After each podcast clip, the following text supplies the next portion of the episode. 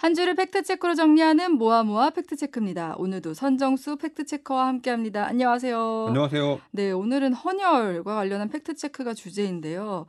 잊을만 하면 이제 혈액 부족 심각 이런 기사가 많이 나오는데 요새 요새도 예. 혈액이 부족한 거예요. 어, 동절기가 항상 위험한 시기라고 아, 하더라고요. 네. 예, 15일 현재 대한적십자사 혈액관리본부가 집계하는 적혈구 제제 보유량은 5.41분인데요. 이게 5일분 미만으로 내려가면 혈액 수급 부족 징후가 나타나는 관심 단계로 보고요. 네. 3일분 미만은 주의, 2일분 미만은 경계, 1일분 미만은 심각으로 나눕니다. 근데 지금 위기 단계는 아닌데 음. 좀 있으면 이제 위기 단계로 갈 수도 있죠. 아. 어, 이게 혈액형마다 또 다른데 A형은 4.21분, O형은 3.71분 이래서 다른 혈액형보다 좀 부족한 상태로 나타납니다. 아, 그런데 이제 왜 헌혈 팩트 체크를 하게 된 거예요? 아직 아, 위기는 예. 아니라고 하는 위기는 거잖아요. 아닌데요. 예. 네. 평상시에 위기를 대비해야지 위기가 찾아와도 수월하게 극복할 수 있는 거죠. 네. 그런 의미도 있고 제가 지난주에 헌혈을 했는데 아, 예전과 좀 달라진 것들이 많이 눈에 띄어서 음. 알려 드리는 차원에서 헌혈 관련된 팩트체크를 준비해봤습니다. 미국 역, 역학 저널에 발표된 연구에 따르면 1년에 한 번 헌혈한 남성은 그렇지 않은 남성보다 심장마비 위험이 88% 낮았다. 이런 결과가 있습니다. 오, 굉장히 솔깃한 어, 정보예요. 암 네. 위험을 낮추고 심장 건강을 유지한다. 이 외에 또 다른 이점이 있을까요? 어, 첫 번째는 무료로 건강 검진을 받을 수 있다. 아, 네. 예. 이 헌혈을 하기 전에 뭐 그리고 헌혈하고 나서 여러 가지 검사들을 해주는데요. 맥박, 혈압, 체온, 헤모글로빈 수치 등을 어, 헌혈하기 전에 체크를 하고요. 기본적인 체크를 해야죠. 예, 예. 네. ALT, 총단백, B형 C형 간염, 매독, 말라리아, 비핵이 항체, 혈액형 A형 이게 이제 헌혈 후에 혈액 검사를 해서 결과를 알려줍니다. 어, 어, 자세한 문진을 통해서 건강한 사람만이 헌혈을 할 수 있도록 되어 있기 때문에 네. 일단 헌혈을 하게 됐다면 자기 자신이 건강한 상태라는 걸 알 수 있죠. 그러네요. 그리고 네. 어, 또 무엇보다 이 헌혈을 통해서 생명을 살릴 수 있는 기회를 얻는다. 이게 이제 가장 큰 음, 이점이겠죠. 네, 네. 한 차례 헌혈을 통해서 최대 3명을 구한다는 말이 널리 통용이 되고 있는데요. 전혈 헌혈을 하면 혈장, 혈소판, 적혈구 등으로 이 성분을 분리해서 네. 필요한 사람에게 줄 수 있다. 이런 아, 의미로 사용이 됩니다. 네. 소중한 피를 나눠줬으니까 소중하게 많은 이의 생명을 구하겠다. 이런 각오가 담긴 음. 표어라고 이해를 하면 될 것 같습니다. 왜 세 명을 구할 수 있지? 막 엄밀히 막 따진 팩트체크 대상이라고 하기보다는 네. 생명을 구하는 여러 사람을 구- 구할 수 있다 이런 취지라고 보시면 되겠고요. 음. 관련해서 미국 적십자사는 한 번의 헌혈로 한 명 이상의 생명을 구하는데 도움이 될 수 있습니다. 음. 이렇게 밝히고 있습니다. 네. 혈액은 수혈이 필요한 환자의 생명을 구하는 유일한 수단인데요. 치아, 관절 뭐 이런 것도 인공적으로 만들 수 있지만 그쵸. 혈액은 아직까지 만들 수가 없습니다. 어. 그래서 대체할 물질이 없고 어, 굉장히 음, 생명을 살리는데 꼭 필요한 숭고한 봉사 활동 뭐 이렇게 볼 수 있죠. 아, 혈액은 대체할 물질이 없다는 말 되게 인상적인데요. 네. 어, 한 명, 그러니까 제, 저의 한 번의 헌혈이 세 명을 구할 수 있다. 이거 좀 기억하면 좋을 것 같은데, 그러면 이제 본격적으로 헌혈에 대해 잘못 알려진 사실에 대해서 알아볼게요. 먼저 얘기해 볼 주제. 아, 이거 저도 관심이 있는 얘기인데, 네. 헌혈을 하면 살이 빠진다. 어, 이거 좀 그럴듯해 보이긴 하거든요. 헌혈을 하면 피가 빠진다.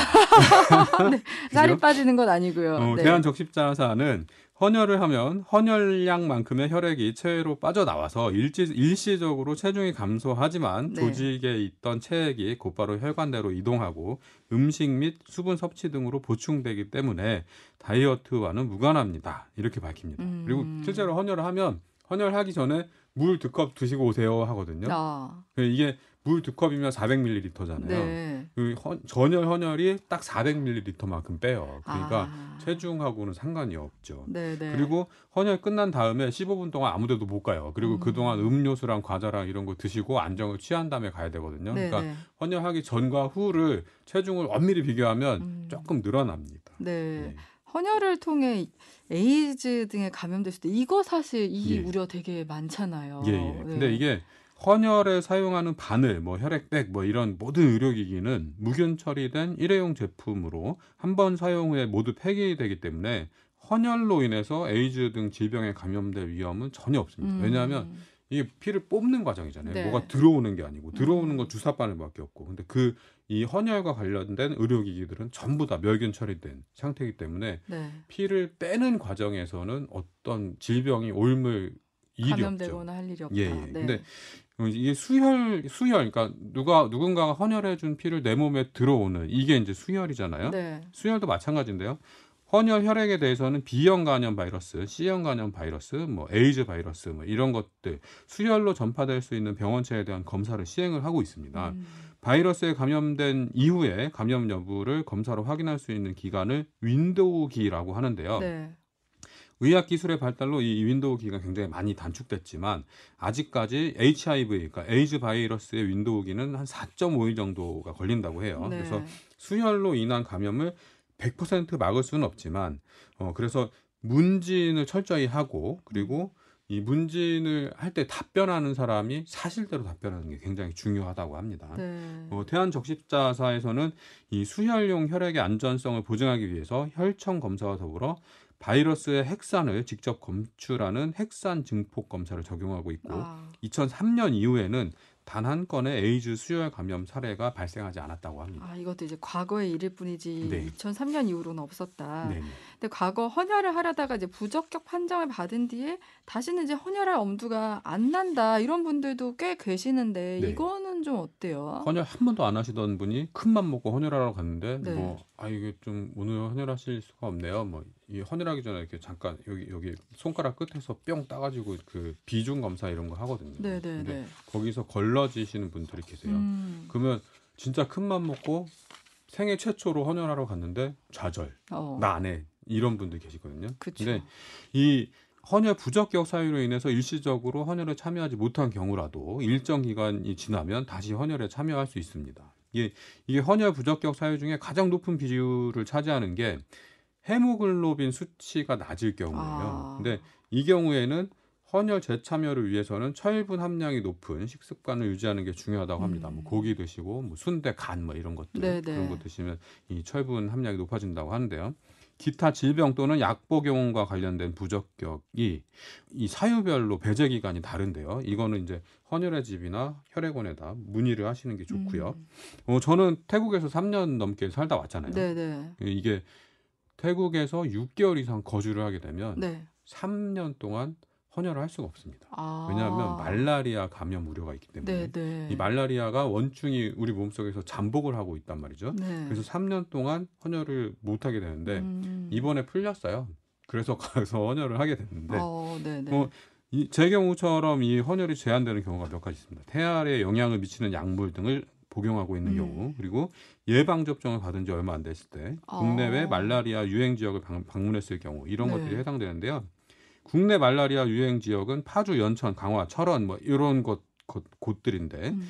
여기 다녀온 경우라면 어, 전혈 헌혈은 못해도 혈장 헌혈은 가능합니다. 헌혈을 하면은 혈관이 좁아진다. 헌혈을 하면 빈혈에 걸린다. 이런 얘기도 있잖아요. 예, 굉장히 많은 말들이 네. 있는데요. 이 혈관이 외부로부터 바늘이 들어오면 순간적으로 수축할 수 있다고 해요. 음. 근데 본래 상태로 회복이 된다고 하고요. 헌혈을 많이 한다고 해서 혈관이 좁아진다. 이런 말은 사실이 아니라고 합니다. 네. 그리고 헌혈자 건강 보호를 위해서 헌혈 전에 헤모글로빈 어, 수치를 측정을 해서 빈혈 여부를 사전에 확인을 하는데요.